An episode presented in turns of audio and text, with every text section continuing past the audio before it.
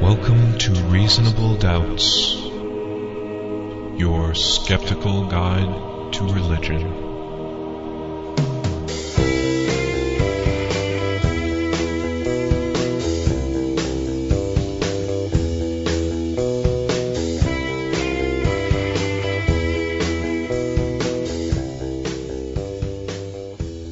Welcome to Reasonable Doubts, the radio show and podcast for those who won't just take things on faith.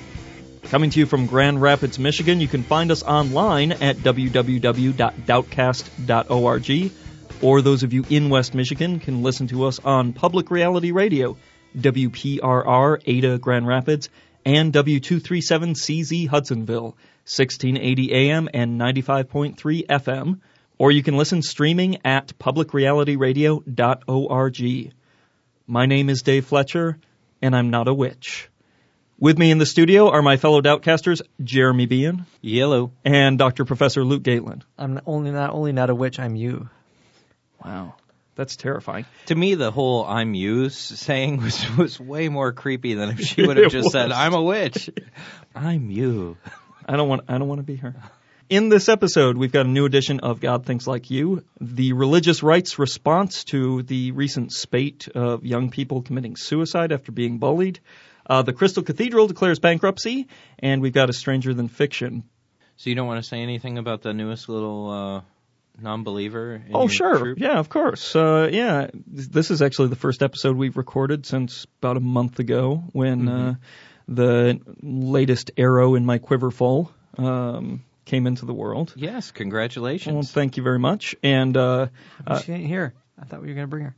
Yeah, she's she's been to the studio. She's not ready to be mic'd just yet. No, no, no. Uh, her name is Valkyrie Vega Fletcher, um, and uh, just as a slight tip of the hat to Carl Sagan, Vega her middle name comes from uh, the star in the movie and book Contact, Aww. where the signal was first picked up. Not the Chevy car from the 70s? Not the car. No, no. she's, so. she's boxy with a rumble seat? Yeah. Now, now, this is your first biological child. This is my first bio kid. Doesn't really make any difference as to your role as a father, uh, of course. But what it does mean is that you now have a Darwinian edge over Luke and I. Yes. What? As being the first Doubtcaster to successfully propagate his genes into the next generation. Absolutely. I've been experimenting with human human feline splicing, so I don't know if that counts at all. Ew. Uh, yeah, that's that's so icky. Um, but uh, yeah, so so our little uh, non-believer is uh, in, in, the world now, and and her very first dirty diaper was my very first dirty diaper I've ever changed. Oh yeah, that's so right. There's really no way you can prep this is that. All, so. no, no, there really isn't. Uh, so this is all new for me and terrifying. But uh, so far, I haven't dropped her. So, so it's well, green because of the something about the liver and the cells that have been accumulating during gestation. I've heard. Yeah, yeah. This is why it's green. I think so. Okay. It's not because you're feeding them it's curry well, or well, it ain't because they had a burrito last night. I can tell you that. Actually, and we're dig- digressing quite a bit. The first ones are quite black. Um, black like her soul. The the meconium poops, and then after that, because she's uh, solely breastfed, um, she now she poops about once a day, and it is horrific. It's like yellow and all over the place. Sweet. I want yeah. to propose a new uh, a new segment on well, the show from now on. Yeah. Poops. Everything you wanted to know about poop, uh, but we're afraid to ask. I'm becoming an expert. Um, speaking of being experts on things, uh, atheists and agnostics appear to be more expert on religious subjects than religious people do. Atheists know more about religion than religious people do. Um, Shocking. I know I'm appalled. That means the term agnostic is a lie because that means without knowledge. So. Oh, good point. Mm. Yes. Mm. They they do have knowledge. They're hiding it just as we suspected. Right. Yeah, this is a, a survey from the the Pew Forum, Pew Research Center. It's a, it's a, they're pretty pretty credible source for, for this type of information. It's especially useful because they do they do what's called in sampling oversampling. They get they especially target small percentages so they can have something meaningful to say about those people. Right. And this was a survey that was given a 32 question survey, and I think the 32 is is just the questions that relate to religion. There were some general knowledge questions as well. Some, yeah. Who wrote Moby Dick, that sort of thing. And the atheist agnostic group um, scored about 20.9 which is the highest percentage out of 32. Yeah, mm-hmm. out of 32. Uh, Jewish people 20.5, so very close, and this kind of surprised me. Mormons were 20.3, so right up there with uh, Jewish and atheist and agnostic. Mm-hmm. It, it, it, did surprise me too, but as I was thinking about it, I was thinking may, maybe it shouldn't have because to be a member in good standing with the Mormon Church, as you become an adult, you are required to do mission training. Right. you know, that's work. absolutely true. And so from that alone, I'm sure that's going to get their score up a little bit. Yeah, the lowest um, score was Hispanic Catholics at 11.6. So there's there's quite a distance between the highest percentage and the lowest percentage. Um, the way it broke down on, on particular questions was pretty interesting too. I thought at least two thirds of people know, and this is from all of them, that public school teachers cannot lead class in prayer. Okay, um, that's 89 percent.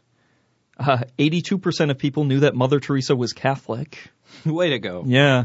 Uh, surprisingly, only 71% knew Jesus was born in Bethlehem. That seems kind of low for something Yeah, a lot like thought he was born in Jerusalem. Right. According to Stephen Prothero in past studies, Jews have done much better on certain elements of Jesus' life, like wh- where was he born, Jerusalem or Bethlehem, Right. than even Christians have. Yeah, yeah. About half of people, um, 55%, knew that the Golden Rule is not one of the Ten Commandments. 54%, and this again seems shockingly low, knew that the Quran is the Islamic holy book. really? Do these people ever turn on the news? Or Well, they're going to be I in mean- danger of burning the wrong thing. Yeah, no kidding. 51% knew Joseph Smith was Mormon. Uh, 47, the Dalai Lama was Buddhist, um, or is Buddhist. Only 46% knew that Martin Luther inspired the Reformation. 45 could name the four Gospels. And then here we get into the less than a third group. Less than a third, 27% of people knew that most people in Indonesia are Muslim.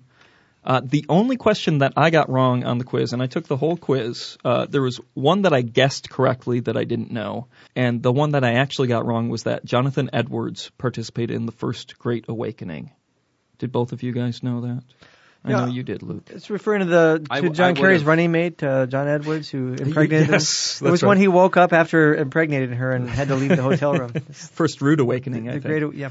yeah, I, I'm sure I would have paused on that one. Yeah, But th- I think I would have gotten it. that right. was the only one that I got wrong. Uh, Maimonides 'Cause- was Jewish. That was that was one that I guessed correctly. Maimonides. Maimonides. Maimonides. See, I don't, I don't know He this uh, stuff. he wrote really one of the first creeds in Judaism. and, and that's what I found out as I researched him. But the rest of these questions are kind of idiotic. Yeah, they're really, really. They're basic simple. doctrines that people uh, of their faith should like you know like like you would assume Catholics would know that transubstantiation refers to But a lot of them actual bread and- didn't. but a lot of them didn't. a lot of them didn't. I wouldn't expect most people to even be able to put Indonesia on a map, much less know that it's Muslim. Oh, so, but it sounds Muslim. I mean, you should you should know that. Well, well, since we know You that should have. since we know that Barack Obama is a Muslim and he lived there.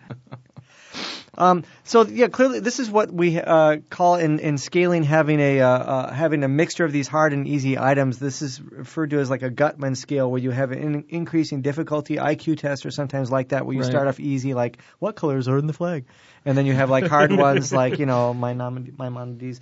But um, the uh, the interesting thing then that, that the headline that was really blaring out of all these alerts from the study was that atheists agnostics were the highest, Right. and that as we said, most people, uh, a lot of people in even in their own religions didn't know the items associated with their religions, and that uh, and that people who are more, I guess we would think of them as being biblically literalistic, Pentecostals, Right. uh, and conservative types, like the denominations, like you mentioned, like Black Protestant and Hispanic pro, uh, uh, Catholics, Catholics, were yeah. were somewhat low. But even the ones that are like evangelicals did a little bit better than mainline Protestants, and probably because we've, t- as we've discussed before, a lot of mainline Protestants are sort of like wishy-washy. It's not Right. really Yeah. intellectually They're difficult to lackadaisical. so are evangelicals, but they have the fundamentalists are a lot of times evangelicals too. Right. Yeah, Right. and so when you break down the items, they added some things like Bible items, but also these these 32 questions are a mixture of Bible items, but also world religions, like we talked about, Right. like name a, a,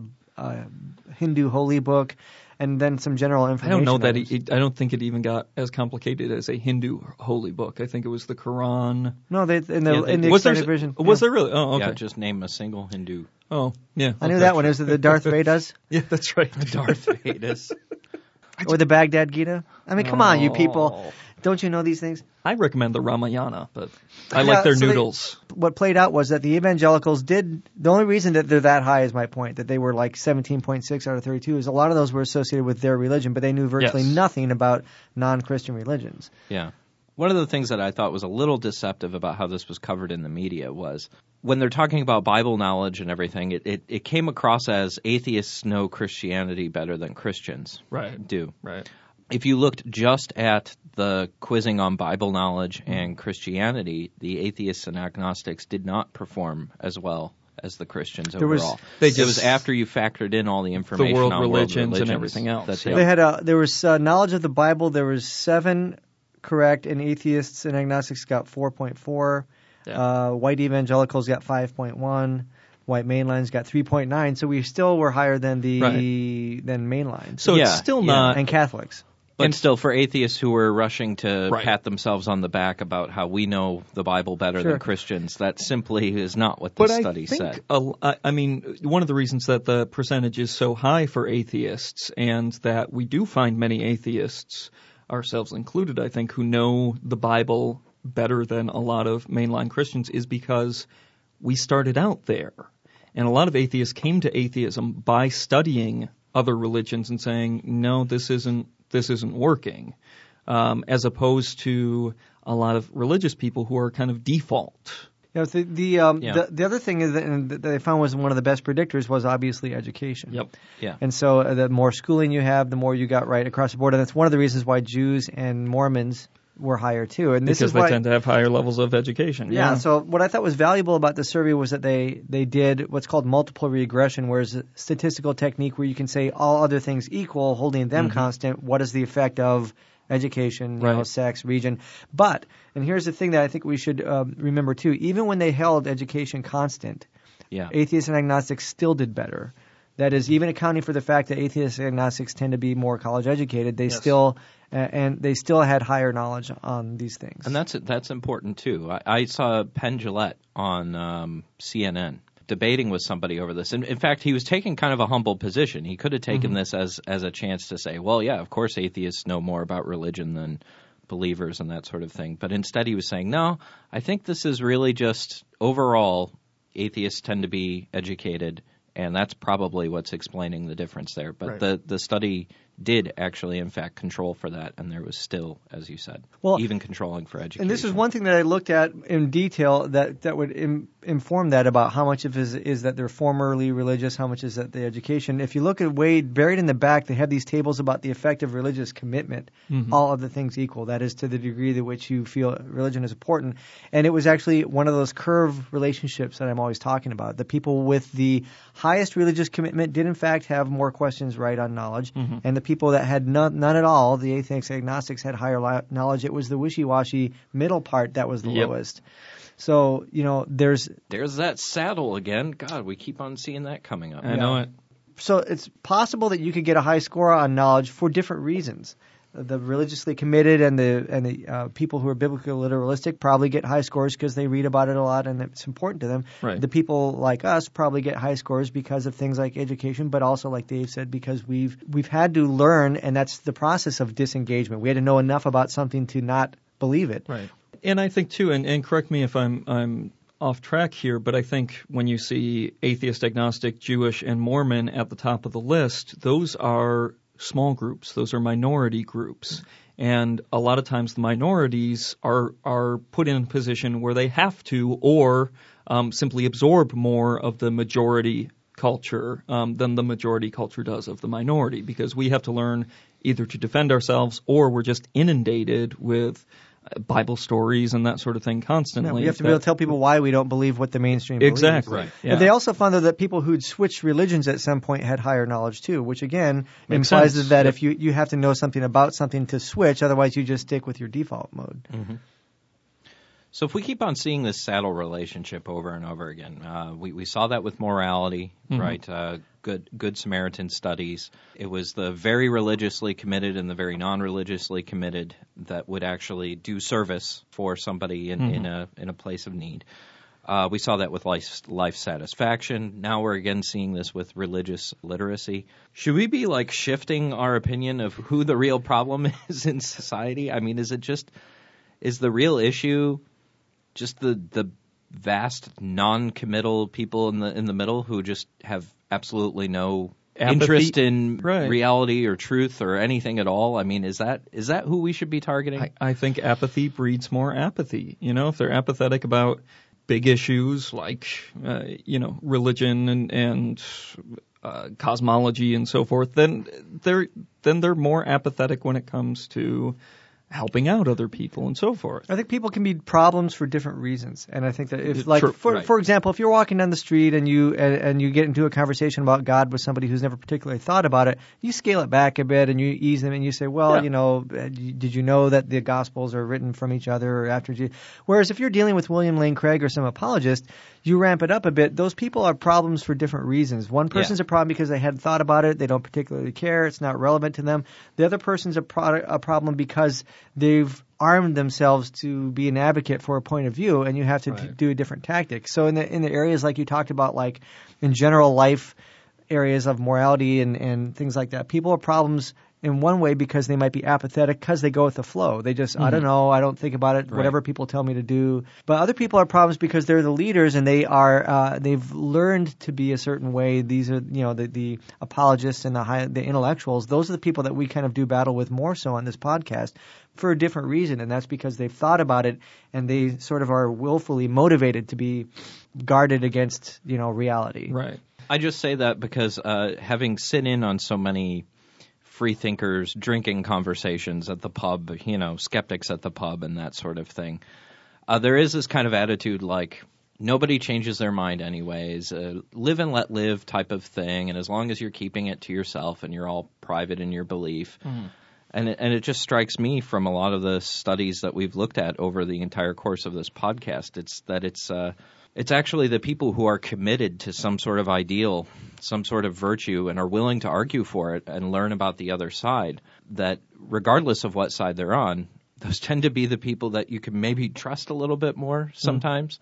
Whereas it's people who have no commitments are much more likely to conform. They're much more likely to just go along with what society is is doing, whether it's good or not. See, I've encountered They're both. much more likely to just stand back while there's suffering going on in the world and not not work for change. Yeah, I, I've encountered both of those in in classrooms, and the, and again, I would say that they're they're problems for different reasons. I get irritated with conformists who don't bother to read things and aren't particularly intellectual Yep. and don't know facts, and they've who've never don't you know who just say why should I learn that? But I'm also bothered by people who are motivated to be skeptical. We just had a recent thing on campus where one of the guys was supporting gay uh, reorientation therapy, who, who had been in my class, and we had learned about Are the they studies. reorienting people to be gay? He was standing out in the in the quad area and handing out literature, saying that um, that it, as a kind of a counter thing to Coming Out Day, Uh-huh. saying that it is possible to change and that that the groups like the National Association of Reparative Therapy Right. were correct. And I felt bad because he was in my class and we had learned about literature. Oh. I give them literature on, on, the, on both sides and then let them read about it and then, you know, hopefully guide them to the conclusion that one side has more of a weight of evidence. Right. But what people like that do is that they learn just enough, they scrutinize the literature and they're Mm-hmm. motivated to be skeptical about, about information they disagree with. Right. And so I think those people in, uh, that are apathetic and, and back, bringing it back to what we're talking about, apathy is a problem, but also being a, a skeptic motivated to attack just one side is a problem as well. Yeah, or being so committed to a position that you are inflexible, you're unwilling to change in the light of new evidence. So Because this, that's relevant to what we take out of this. dogmatism, I guess, isn't a virtue either. Right. Th- this knowledge survey, a lot of people, it led to some talk about what, what we should do. Should we, A, teach people more about religion, you know, in school so that they are more religiously literate? That's a partial solution, but what it, what it might do is in some cases is simply give them more information to say, oh yeah, if you if you teach them about just religious facts, they'll use it to bolster their view. So I think a little bit of a knowledge is a dangerous thing. A lot of A knowledge lot is knowledge. better, is- yeah, yeah. is better than a little bit. I agree.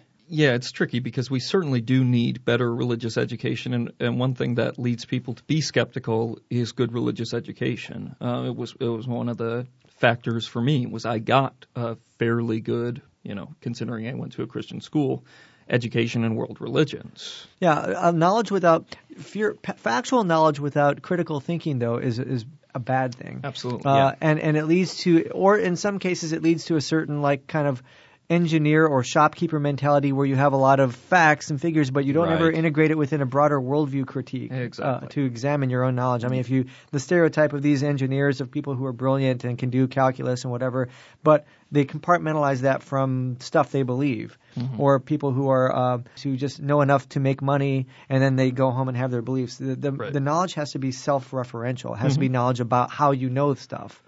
Right. We see this dealing with apologists all the time. Uh, the the approach is many times memorize your talking points and political pundits as well. Uh, memorize your talking points, memorize a response to everything the other side is going to say plausibly, and then just stick to that script. That's not real thinking. That's just memorizing and regurgitating. That's believing in a proposition. It's not knowing how logic or critical thinking actually work. I, I sense a note of bitterness in your voice, Jeremy. Is this perhaps related to a recent experience you had? Not the one you're thinking of, actually. Oh, really? There's another one? You're probably thinking of my debate. that I was, I aired was. last time. One thing that most certainly does come out of this study is that although the United States is by far one of the most religious nations, that's religious as far as belief goes. when it comes to religious knowledge, we're actually pretty pitiful. I think what it shows at a minimum is that there that religious knowledge and religious belief are two different things, or mm-hmm. or at least that they co-vary without necessarily being re- linked to each other. That somebody mm-hmm. could essentially say, which might be to people like us, this really is foreign, but a lot of people say, I believe something without necessarily knowing what it is fully that they believe. I, in other words, I believe in the Bible. It's God's word. It's His perfect plan. Not quite sure what's in it for whatever reason, and again, we I find this an odd way of thinking that they, there's an emotional commitment to something as being a worldview without necessarily the content Yeah. involved in knowing what's all stipulated in that worldview. And so I guess the question is, how does this come about? And I, I don't know. I'm just willing to say that. Well, okay. End of episode. That was quick. Uh, yeah. We could we could really get out of the studio in record time if we were to just do that on everything. Yeah. I, I don't know. In the end, Blue, Make, making a, people an would stop listening. show. the committed agnostic. don't know. But I've been reading a book by Stephen Prothero. Who's coming to Grand Rapids? Yeah, he'll be speaking in Grand Rapids next week. And I can't some remember might the have, exact date. have seen him. He was played a big role in that recent PBS series with the American Experience on religion in America. Oh, yeah, yeah. That was commissioned by, I think, the same people that we've been talking about, like Yeah. the, the Pew Forum, Mm-hmm. and sponsored by some of the PBS things, to over three episodes cover a history of religion in America, political, different movements, different groups, all the way through modern times, the Supreme Court and such. And he was, it looked to me like they based it, a lot of it on his own writings and things mm-hmm. about how religion and Jesus and Christianity has played a role in different movements and groups throughout American history. his book religious literacy i think the subtitle is what americans don't know about religion but should or mm-hmm. something to that I, I think that's it. Yeah. And I read his previous book, American Jesus. I might have mentioned that in the show. He had a book called American Jesus about Oh, how yeah, Jesus yeah. has been transformed Right. over the, the ages to go from, for example, 100 years ago he was associated with liberal Jesus. liberal causes, yeah, as in uh, as in uh, prohibition and social justice, and then now obviously he's associated with the right uh, on this political spectrum. gun-toting jesus Yeah, That's right. The uh, there's these pi- pictures he shows of the scrapper boxing Jesus. That's guy guy named I think Steven Sawyer. He shows Jesus looking a lot like Ted Nugent, very buff, kind of ang- kind of like out there to kick ass for your soul. Yeah, yeah. You know, and so there's all these different incarnations. jesus with a mullet And he's riding a Yes. dinosaur, I think. I don't know if it was that one. No. But his point with that one was that throughout American history, Jesus has morphed into whatever we needed him to be Yeah. uh, in particular groups at times in history. Well, in religious literacy, Prothero tries to trace how this all happened. That we both thrived in our a level of belief as a nation and really bottomed out in our level of religious knowledge. He gives a kind of a thumbnail sketch of what he of what he believes played a role, and he acknowledges at the very beginning that we just we don't have polling data on this. Right. So unfortunately, we can't go back a couple hundred years and even measure religious literacy. Mm-hmm. Um, so that's going to be very difficult. But nevertheless, he believes there's there are historical trends that we can look at and see how it changed the character of American religion. And he, of course, he starts off by talking about how the major school books for educating any child in the colonies were the New England Primer, Webster's Speller, uh, the McGuffey Reader, all of these books tried to teach reading, arithmetic, spelling, just about anything. A anything is for Adam, who by was the first man. yeah by using hmm. biblical stories, Right. biblical characters, and and doctrines of Christianity. A lot of times these were even sectarian. A lot of times they were Calvinist. Mm-hmm. Uh, P is for papist, the people that we should fight against. exactly. Um, so right from the beginning, you know, just normal education was religious education. Right. There, there was very little difference between them.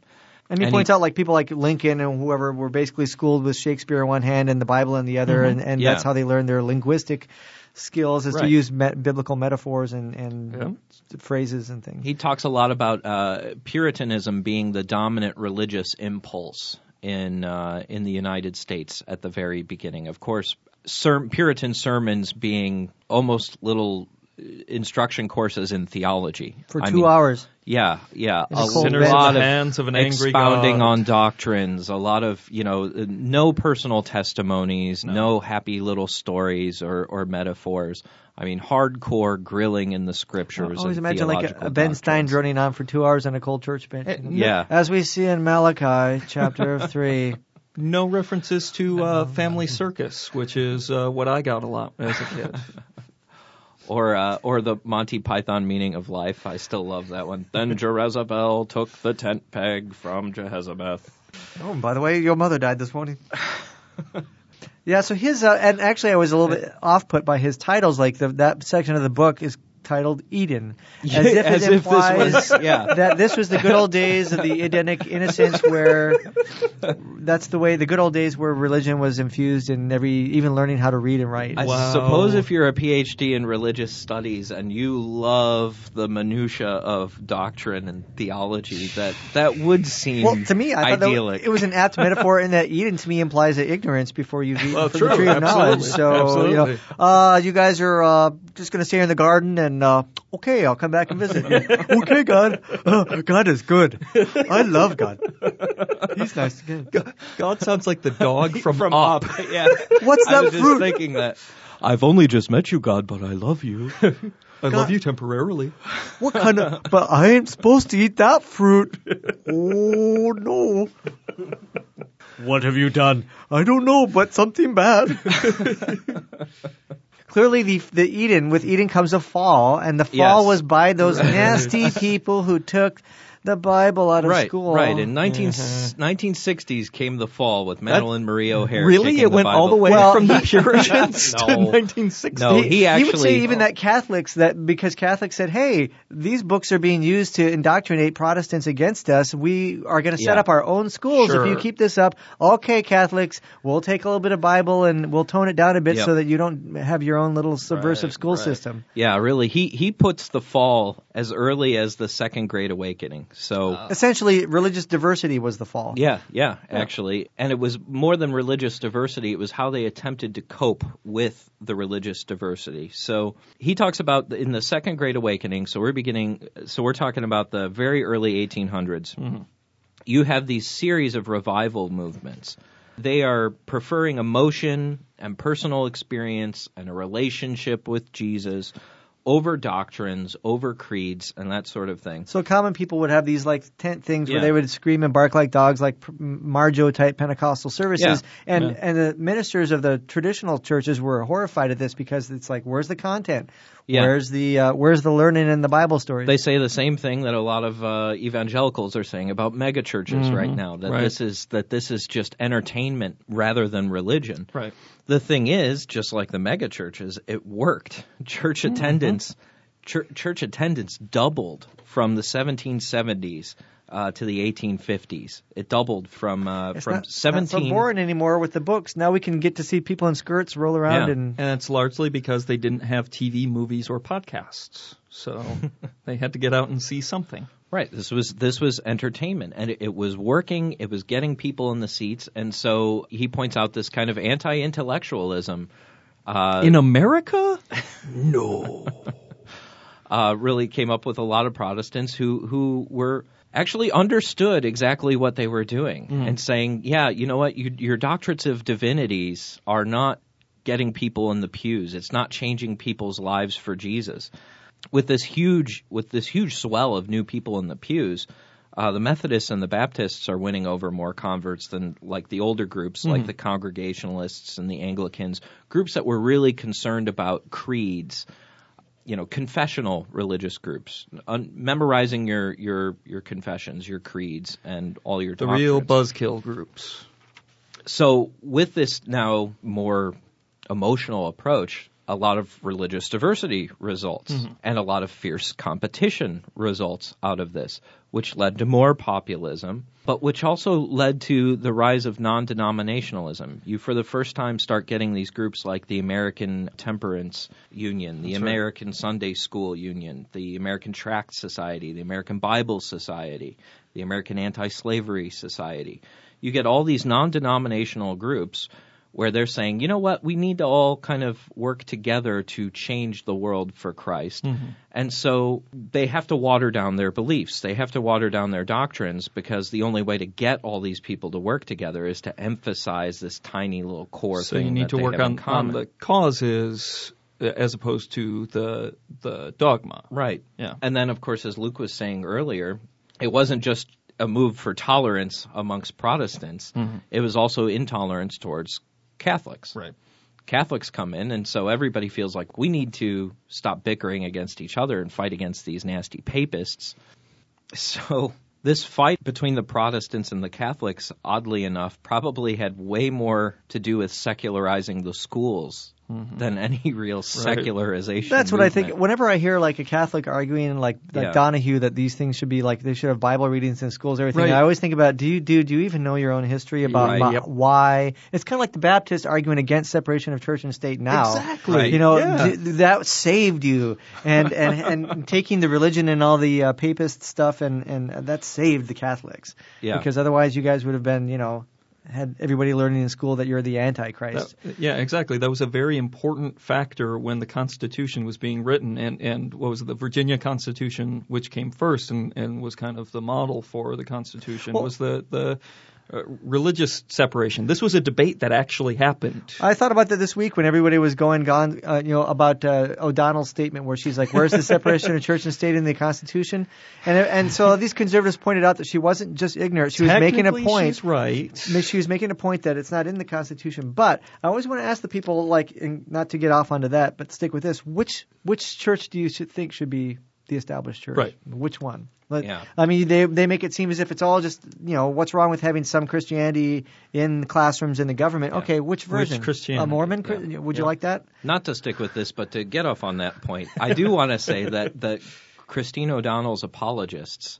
If you actually watch that clip, yeah, she says, "Show me where separation of church and say this. state is." But then he reads the establishment clause to her, and then she repeats the establishment clause and says, "That's in the First That's Amendment." in the First Amendment. so she wasn't holding tight on the Totally language of separation of church and state. No. she had no idea She- what the First she Amendment even argued said. that it was in the First Amendment. Yeah, that She was said- just Well, bone. they, okay, but they but they spun it afterwards to say that technically Right, she's, I know, she's correct. Technically, the phrase does not appear in the Constitution. And there was all these op-eds saying yeah. why all these because it was at a law school and everybody in the room was laughing at her, but the guys were saying all these op-eds were saying they're just elitist and they they you know aren't recognizing that she is correct and that it was No, they're law students and they know the centuries of how the First Amendment has been interpreted and is now enshrined in our law, and that includes separation of church and state. Exactly.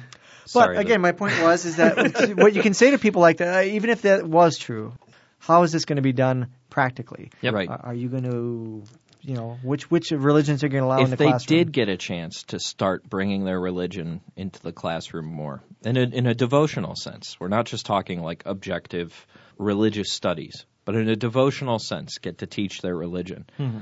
the, the amount of infighting and dispute that would come Oh, up would, would tear that movement Yep. apart I want to read And- from the book of Tobit. Tobit, that's not in the Bible. It is in our Bible. yeah I'd like to read from the book of Mormon. And the thing is, That's it's not the Bible. not just a bunch of smug atheist opinions that this is the case, No. because this is exactly what we already saw in our history. Mm-hmm.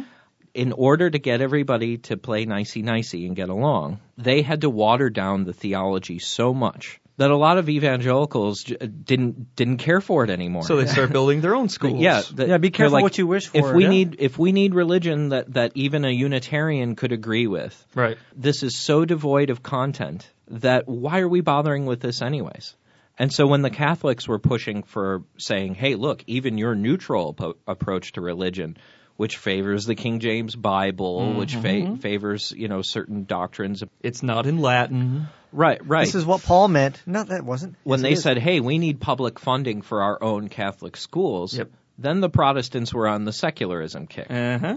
When the Catholics lost their bid for public funding, then they were on the secularism kick because, hey, if we can't teach the one true religion, mm-hmm. then none of you guys. So the, the are gonna rule get to throughout do it. American history is whoever happens to be in the in the minority group is the one favoring separation of church and state. Right, I mean, yeah. it's not it's not religious and not religious. It's if you're in a minority, you want the government to say, okay, okay, nobody gets to teach nothing about religion, and and Yeah. and as soon as those people get in the majority, though, then it's like, well, it should be, you know, Just is- wait till Muslims are the majority here in the United States. Christians will suddenly be all about the separation of church and state. it doesn't say anything about the Quran and the Constitution. You can teach it. I, I think I've told this story on the podcast before, but I remember um, a chat going on uh, the chapel speaker at Grace Bible College at lunch afterwards, where he uh, he had stunned a lot of the other professors there by coming out as a as a secularist, saying, "Hey, I'm very pro separation of church and state." And they're like, "How could you say this?" and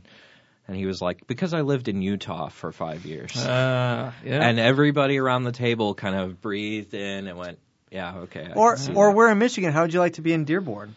yeah, right. right. Absolutely. which is you know increasingly becoming you know a Muslim majority place. Would you really you know learning about that religion, local control?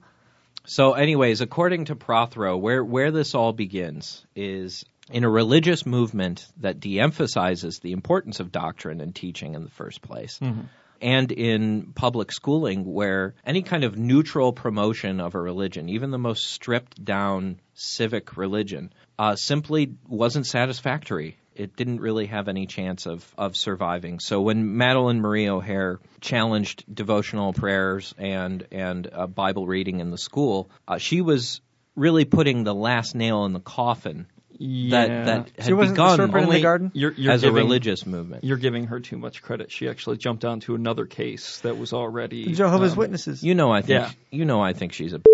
Yeah, fair enough. She she would take all the credit she can get, but the truth is, and and she was an important figure, um, for better or for worse. But uh, in the 40s, a lot of the My, Jehovah's my Witnesses point that is went the on- the Yeah. whipping. uh, My point is the scapegoat of the Sure. of Yes. the religious right of the moral majority. Yeah.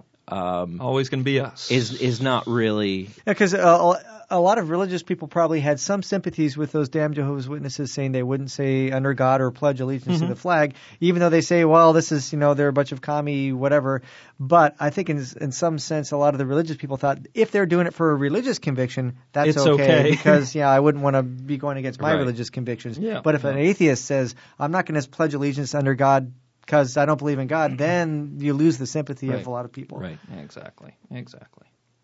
So, So- but can I take issue though with some things Prothero said? Absolutely, Please do. because I would like to as well. I thought, first of all, I thought that his history was a bit con- tendentious, and that he played free and loose, free and easy with a lot of the facts. So, Yeah. you know, like for example, he talks about though the country seems to be shifting with the direction of the nones, that most of those people are not in fact atheists. And he, if I can quote, he says. Um, he mentions that nine out of the ten of these no no religion types actually pray, and the nones, in short, are about as irreligious as your average nun N U N nun. And so he says that the Euro What? Euro style atheists and agnostics are few and far between. Now, he is technically true in that most people who say none or uh, no particular religion are not Spiritual. atheists. But if you look at surveys, even the percentage of atheists and agnostics has increased. So a few decades ago, two percent, then you know now four, now we're at six. It actually, if you consider that, even the people that are completely non-religious have increased as well. non-religious, But his yeah. book very downplays all that and says that we're still a religious Yeah. country and these people don't matter. Essentially, he says that the you know, and he actually in regards in in regards to what we're talking about with religious knowledge, he's making it seem as if the atheists are the ones who don't know about religion, and that's one of the reasons why we need religious education. Turns out Well- he's wrong. turn again, he's wrong about that. And here's the other tendentious part when he talks about he goes on a rant for pages about how important religious uh, religion is to the country with various movements like civil rights or whatnot. But in each piece, he he I think he overplays his hand. You know, and this Yeah. maybe this is nitpicking, but when he talks about, he says even George Washington placed his hand on the, on the Bible and, and said, "So help me God." That's not true. It was never documented by that's anybody uh, that that George Washington said that. It was added later on. Mm-hmm. Or when he says um, that the Jain concepts, the Indian sect, uh, Right. inspired Gandhi's campaign for uh, Indian independence and the U.S. civil rights movement. Uh, Emerson, civil disobedience, Right. uh, inspired Gandhi about about principled opposition and nonviolent resistance, not just with the Jain part of it. So in each case, he's sort of stripping away the muddled truth of yes, there were religious elements, but also there were non-religious elements. Right. Yeah, I found that too. It, it almost seemed like he thinks we should be Puritans again. I mean, I, I know he Back to doesn't. Eden? I know he wouldn't. Right. He didn't. He wouldn't actually defend that. But Yeah, he's just in the past, this Edenic past, that he says that the, the colonists and the pilgrims really had this religious knowledge and we don't. But did the founders of the country, were they distinguished by their extra religious knowledge from the Puritans or were they distinguished by their secular knowledge from the, from the Right. Right, right. If everybody had been like John Edwards, Cotton Mather type, Bible knowledge, get a PhD in the Bible and nothing else. Do you think that does he really Right. think that our country Ex- would have been better off as opposed to Jeffersonian knowledge of the Bible and Greek and Latin and, And Locke that's- Farming so, and architecture That's what and I everything wanted. else. Yeah, Yeah, that's I agree. That's where I was going because when when he's talking uh, when he starts talking about the shifts in in the in higher education especially the fact that theology was downgraded and science upplayed and practical knowledge like agriculture was upplayed Oh, that's a he, problem. he seems to treat that as if this is this terrible thing if he's focusing at it so narrowly from the side of religious literacy for lit- religious literacy's sake, I guess I could see. But does religious literacy? What has it achieved? What yeah, is- does that does that that mean that it should be that religion should be crammed into every area of the curriculum and that it should be It was in my high it should be the highest priority? I mean, Right. I was uh, with him when he when he made It arguments seemed like absurd. when, when when he made arguments like people use the Bible to talk about using the death penalty, and had they looked at other parts of the Bible that say that you Right. should turn the other cheek, I was like, yeah, right. Well, yeah, if, of if course. people are going to use religion, they should know something about all religions. Same thing with selective. slavery and and women's suffrage. You you know you can select quotes for on either side. Yeah, but is just simply raw knowledge presenting p- kids with a here's the influence of Bible and history. Did you really think that that's likely to accomplish Right. that? Right. Unless you also say, I mean, I had we were all products of like a, I had a parochial education and we learned catechism and about the Bible. That's one of the reasons I'm biblically literate. Mm-hmm. But we never we never learned where who wrote the Bible. Yeah. When was it compiled? Where did it come from? I've met people who are going on to teach seminary. They've graduated from seminary and they're going on to teach in seminary, and they've never actually read the resurrection accounts Right.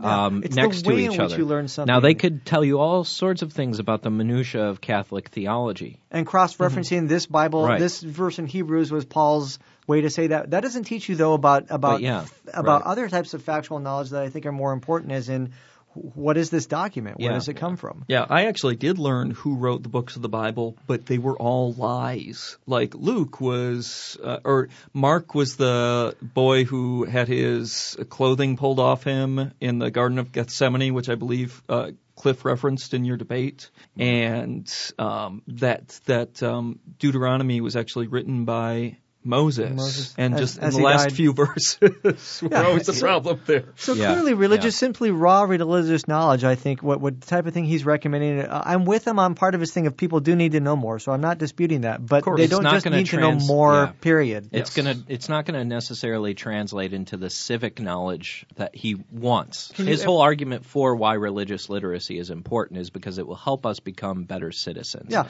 but, the type of religious literacy he's talking about may not have any clear benefit. No, because what in that people will do is select the part. Can you imagine, like, even if we had a national curriculum of here's things you need to know, like this quiz, here's the things that you need to know. My Maimonides was Jewish or whoever.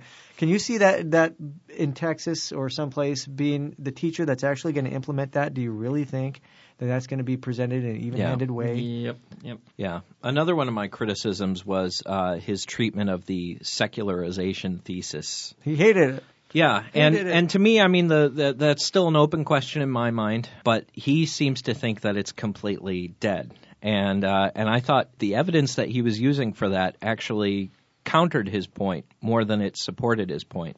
Yeah, we've talked about like in sociology and people like Rodney Stark in the, back in the 60s or in the 70s were saying that as science would advance, that religion would retreat and that so- societies be, would become more secular, like Europe. Obviously, that didn't happen in the 70s and 80s. We saw Yeah. the rise of the religious right, and so Prothero was saying, and he and he seems to have an issue with, which is odd, academics. Like, look at these cold, arid academics in their ivory tower of secularity. They think the world was going to be secular, and it wasn't. So they're a bunch Yeah. of fools. We were wrong. Yeah, but what he doesn't pay attention to is the United States is is an outlier. Right. It goes against the norm. He he makes the case that what needs to be explained is why Europe is so But that's the non-religious. majority. but as we've argued in many episodes before and talking about a lot of the data on religious belief in here versus Europe, it's America that's the outlier. Well, and he seems Re- the be, rest of Europe does seem to be following that trend. he's kind of taken a populist mode of the elites are secular, but the common people aren't. Yeah. And that he says, like one of his quotes was that Eurosecularity is rampant in both higher education and the media, textbook publishing's two homes. The former answers to the Enlightenment, and the latter to Romanticism, but neither takes religion as seriously as the American public does. You know, hmm. you could argue, yes, the American public does take religion seriously, and they, but we've also seen they're vacuous in their knowledge. That's where I was going with that. You can't say the secularization thesis is wrong um, because we clearly improved in knowledge and understanding and, and technology and science, and religion was still here. if anything, the fact that strong levels of belief are maintained by deep amounts of religious ignorance Well- is, is what his book seems to be concluding. And as we've covered before, and in uns- Europe, where it's not the case, they are more educated, even in regards to the religions they don't believe in. A- And as we've talked about in the program, with unstable societies, and that to Yeah. the degree the society provides uh, uh, provides st- structure and support and healthcare and all that stuff and, and welfare, people will become. It's just like we were talking about earlier in the show about the distinction between knowledge, emotional type belief, and and knowledge. Yes, America has retained an emotional adherence without intellectual content, probably because it's an unstable country with a lot of poor, desperate people Yeah. and and Europe has both. Well, you'd argue actually that Europe has high knowledge. He even mentions in the book that a lot of people that go to school in Europe are seculars and atheists themselves, but then say and know more about religion than mm-hmm. Americans do. Right. Right. So there they have the knowledge. I would argue that they would have the knowledge and low levels of belief because they have a stable society. Exactly. Exactly. So, so I think his crit- criticisms there, he's overstating his case and not, not recognizing that his, his own information that he's bringing to this issue could actually speak against his his position there. So, Prothero. yes, well, we did invite Prothero on the show. we should say that. Yeah, I, I feel like 60 Uh, minutes we did offer. yeah. No offer was responded to. we chose to do a hatchet piece instead. We we did get we we did try to get him on the show uh, to uh, to discuss these things, but um, for whatever reason he he never replied. It's because he's scared. That's why. no. No, I he's a busy guy, and we're a pretty small outfit. Yeah, uh, I just for anybody who was like, "Well, you're picking on Prothero, you should have him on." We tried, we tried. We still picked on him, but you know, regardless, we did try.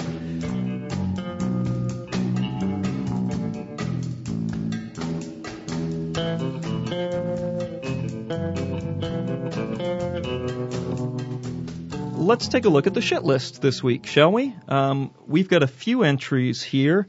Starting off, and this is a, a story that has really gotten legs in the last uh, few weeks around here, which I'm glad for because it's uh, something that we need to be looking at more and talking about more, and that's the issue of bullying. There has been a enormous number of uh, mostly young men, uh, some women as well, uh, committing suicide. High school, college students, um, even younger who have been bullied for a long time and, and then took their own lives.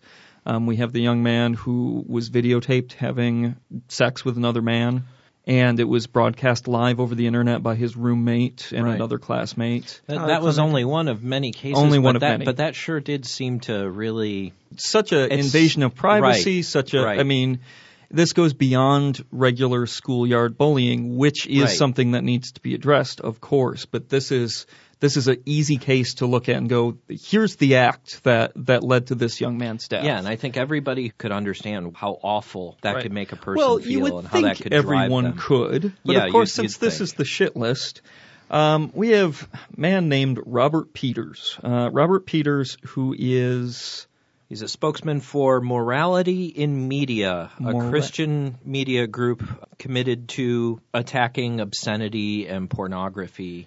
yes, In the and, media. and this comes from an article from the Christian Newswire, the most Christian of all newswires, um, entitled, and this had me laughing already.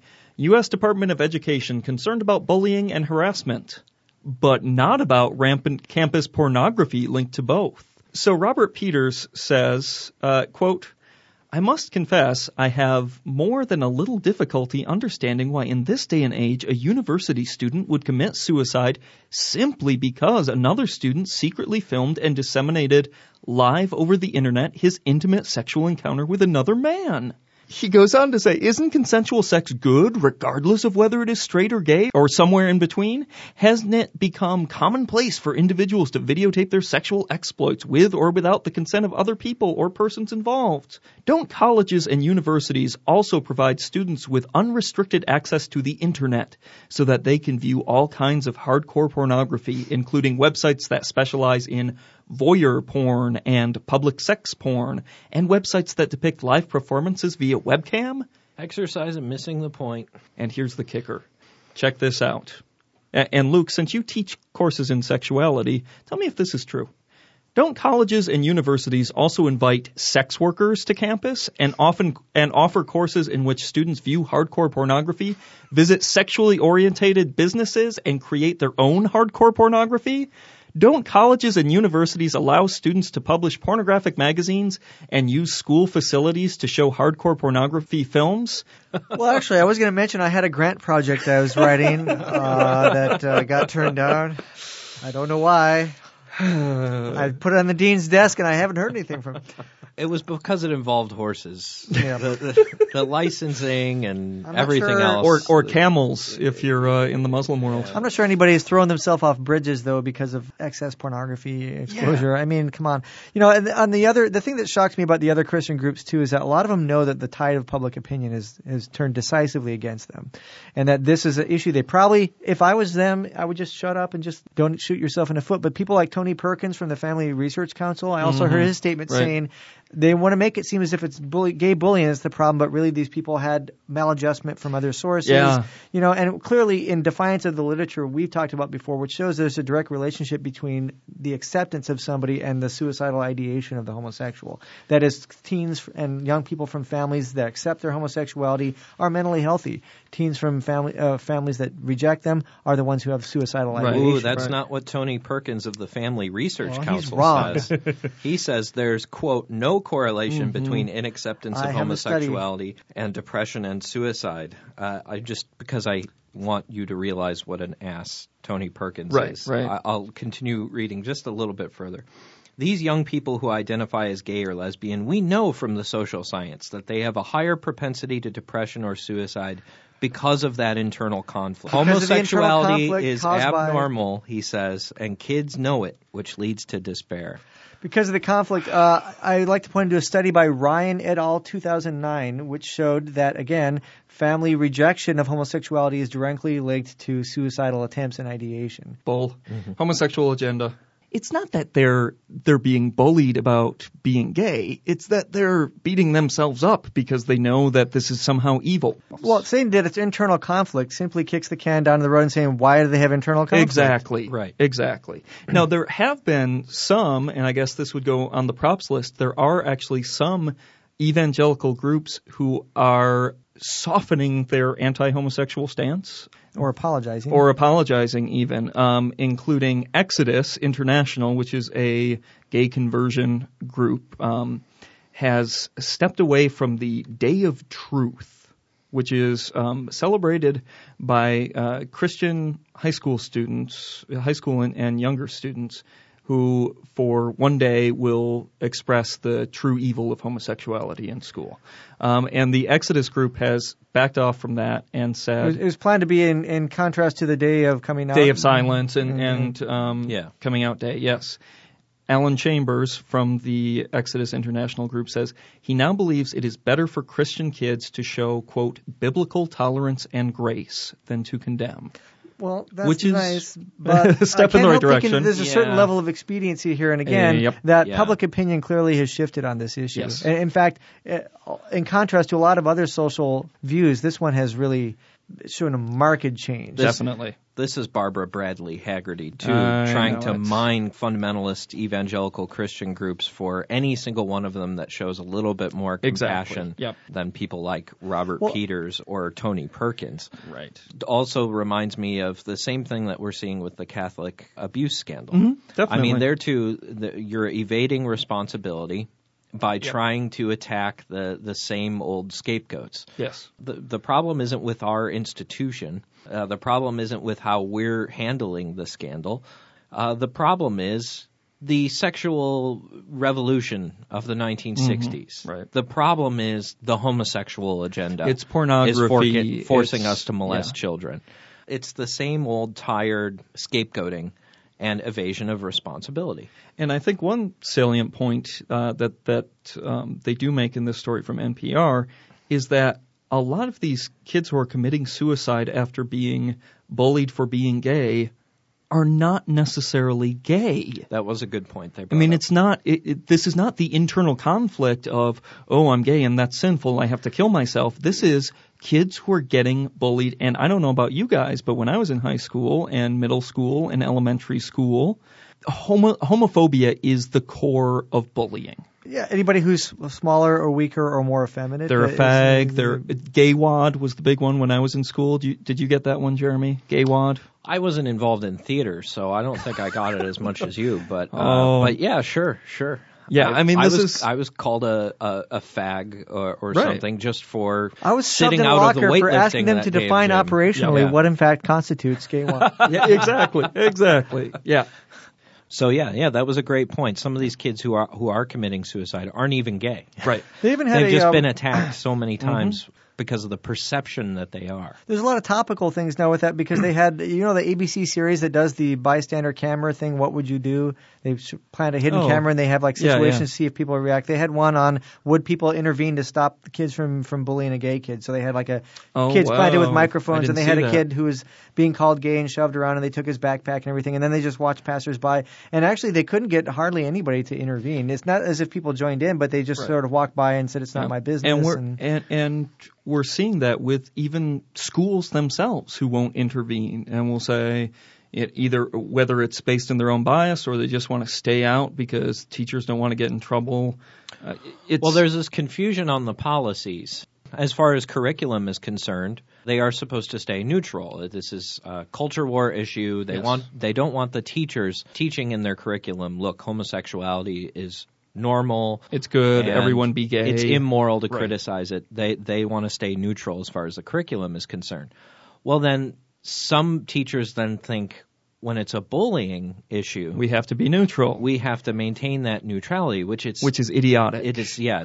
If you saw a kid getting his ass kicked because he was wearing a creationism T-shirt Right, sure. or something, and he was being taunted maliciously for believing in how That's actually a good ridiculous his for a study. religious belief is, Yeah. Of course a teacher would step in and intervene. And to me, they're, they're, I doubt these teachers are actually conflicted over what the rule is so much as they're saying, well, they said I have to be neutral, so I'm choosing to stay out of this because I don't actually want to defend the little gay kid. Why And, we- uh, maybe I'm being too harsh. We can actually that- empirically study this. I'm going to have Jeremy put a T-shirt on that says Oh, creationist, and then have him get beat up outside of school, and then another condition where he's wearing a PFLAG T-shirt or something with pink pink rainbow, Yeah. and have him get beat up, and then we'll see. We'll have a stopwatch. and We'll see how long it takes for people to intervene. I think this see- could a lot be of fun. a In lot fact, of Luke's I- research that involves me has me dressing up in different T-shirts, and I, this is I starting to volunteered to beat out. him up. Just uh, Jeremy, your wire's working good. Just keep talking. so- We're in the van a couple hundred yards down the street. I'm feeling a lot of anti-Jeremy sentiment Uh. in the studio today. Hey, debate boy, you think you're you think you're better than me? Yeah, you got so much love over the debate. We got to take it down a notch. Who hit you Uh, now, debate boy? And on a lighter note on the shit list is uh, Robert Schuller's Crystal Cathedral, which, by the way, is the best church in the world because it looks like Superman's Fortress of Solitude. and that, that to me is a selling point. Um, and his TV show, The Hour of Power, The is Hour now of- down to half an hour of power because of, we have to have the hour of power shut off because we can't afford our bills. half an hour of impotence. Quarter hour at half power. So- Apparently financial problems. Yeah, they they have filed for Chapter 11 bankruptcy because It's a um, lot of heat to the furnace heat to heat all that stuff going through the crystals. That's Not very energy efficient having a that's Vaulted ceiling with uh, you know those who live in glass churches have high heating bills. they and not- they don't pay any taxes on any they, of that. they don't stuff pay any taxes, and um, now, uh, unfortunately, they're they're living off credit, cash only, um, and they're trying to make it by on the two million dollars they get a month in donations. But the real shit list here is not only did Robert Schuller go to his parishioners and ask them to double their tithing to help out here, you know, all those poor people who don't get $2 million a month, please give twice as much as you're giving right now to the church. But as this was going on, uh, Sheila Schu- Schuller Coleman, who is the cathedral's senior pastor, daughter of Robert Schuller, and um, I believe she runs things now. Shortly after they declared bankruptcy, she went on a $3,000 cruise ship to follow the, the path of the apostles. So she can spend $3,000 on a cruise. all the apostles had was a pair of frickin' sandals. Exactly. Yeah, you Dusty want to follow the apostles. Let me tell you, it's pretty discount travel. Yeah. Doesn't require three grand and a cruise. You got your walking staff and sandals. Re- Take only a staff and sandals with you. Yeah, ridiculous. Ridiculous. you can eat some wild honey and locusts, and uh, that that'll keep your food budget down.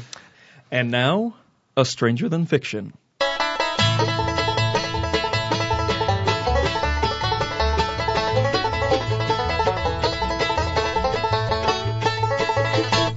Founding fathers were antichrists, says new film. Yeah, uh, this one's from the Christian Newswire. Most Christian of all newswires. I, I initially I looked this up just because the headline was intriguing. Yeah. And and the first the first line, I was actually pretty encouraged by what I was Yeah, reading. yeah. The f- first line was uh, while Because our Glenn, ears perk up when we hear Antichrist. oh, Yeah. I want to meet this man. yeah positive associations That's all right. around. That's right. it begins by saying, while Glenn Beck and David Barton are shouting that conservatives need to take back America, a Christian filmmaker asks the question, take it back to what? Good And I'm reading this, I'm like, Yeah. oh, sweet. So it's finally occurring to some people in the far religious right movement that Mm-hmm. if you study what our founders actually believed, they weren't very Christian, not not Christian In in, fact, the way that they were anti-Christ. yeah. Because if you're not Christian enough, that puts you into. So I thought this was, Antichrist you know, I thought this was going to be a conservative religious documentary that Right. actually exposed the fact that many of the founders were deists, many of them were were Unitarians, Right. many of them were closer to what we'd call today secular humanists Mm-hmm. than evangelical Christians. The Hidden Faith of the Founding Fathers is the name of the documentary. Yeah, and that's uh, that's not its take at all. The director of the film, Christian J. Pinto, just a great name, says, quote, this newest work really brings together so much of the research we've been unfolding. It shows further how the United States was planned from the beginning to help launch a global society, the New World Order. Yeah. Yeah. Anytime someone says New World Order, you know they're a crackpot. Is Yeah, this because uh, they were they were Freemasons or No, no, No, no, that's too here. easy. apparently the doctrine of religious freedom Of course, they note it's not biblical, right? Because the Bible doesn't teach religious freedom. Uh, freedom or death. Which they're yeah they're right They're about right that. about that. So where did this doctrine come from if it didn't come from Christianity? well, here's what Pinto says. Quote, the doctrine had been designed by the Vatican and the Jesuit order in England back in 1688. Their real purpose was to empower the Church of Rome to be in a position to overthrow England. The English Protestants rejected the idea, but Rome manipulated the revolutionaries to write it into the U.S. Constitution. Because of all the revolutionaries that were staunch Catholics. Catholics. Yes. Yeah. So apparently, What? when Thomas Paine was writing uh, *The Rights of Man* and, in a jail in, Well- in revolutionary Paris. yeah, yeah, he he had a little Roman Catholic over Well, his he- shoulder, he whispering says- all this stuff into his ear. He says here, the destruction of the gospel was the desire of men like Thomas Jefferson, along with John Adams and Thomas Paine. By biblical definition, they were antichrists. They commended the morality of Jesus, but hated the teaching that he is Son of God. Others, like Washington and Franklin, while less hostile toward Christianity, sought to subvert the gospel through universalism. Most Christians in our country uh, don't realize that the concept of religious freedom is not biblical, he says. It is not an inalienable right given by God. Nowhere in the Bible does God say that men have the right to worship whatever God they please. well, see, they're getting part of it right, They are. But it's just funny to me that it's it's wrapped up in this whole conspiracy theory about the new world order and Yep. everything else like that. Maybe this is the psychologist me, but I want to find like a small waiting room with a lock on the door and then put like David Barton and, and, and Glenn Beck in the room and then say, oh, we'll be back in a minute and then take this guy and shove him in there and lock, lock the door and Smack him on the spend cheek a couple of times Spend the weekend together and like tape it all about how they, you know, I'm a Christian, me too. And we, the founding fathers will bring us back to Christ. Wait, no, no, no, no. No, He's no, the. Antichrist. I'll kill you. Oh, yeah. Uh, well, that's going to do it for us this week. Until next time, send us your comments, questions, challenges, etc. to doubtcast at gmail.com. Go to our forum for some good discussion, doubtcast.forummotion.net. Uh, find us and follow us on Facebook and Twitter at slash doubtcast. Buy a shirt at zazzle.com slash doubtcast. If you like what you hear, please write us a review on iTunes or more importantly, share the show with a friend. Thanks for listening, and we'll be back next time with more Reasonable Doubts, your skeptical guide to religion. To catch up on past Reasonable Doubts episodes or to email your questions or comments, check out www.doubtcast.org. Reasonable Doubts is a production of WPRR Reality Radio. You can find out more about Reality Radio at publicrealityradio.org. Reasonable Doubts theme music is performed by Love Fossil and used with permission.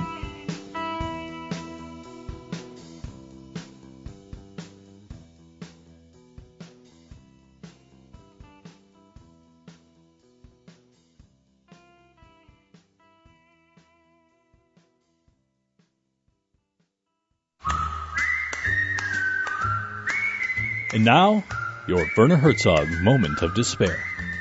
Enjoy. There is no harmony in the universe. We have to get acquainted to this idea that there is no real harmony as we have conceived it. We are cursed with what we are doing here. It's a land that God, if He exists, has, has created in anger. Taking a close look at, at what's around us, there, there is some sort of a harmony. It is the harmony of overwhelming and collective murder. And we have to become humble in front of this overwhelming misery and overwhelming fornication.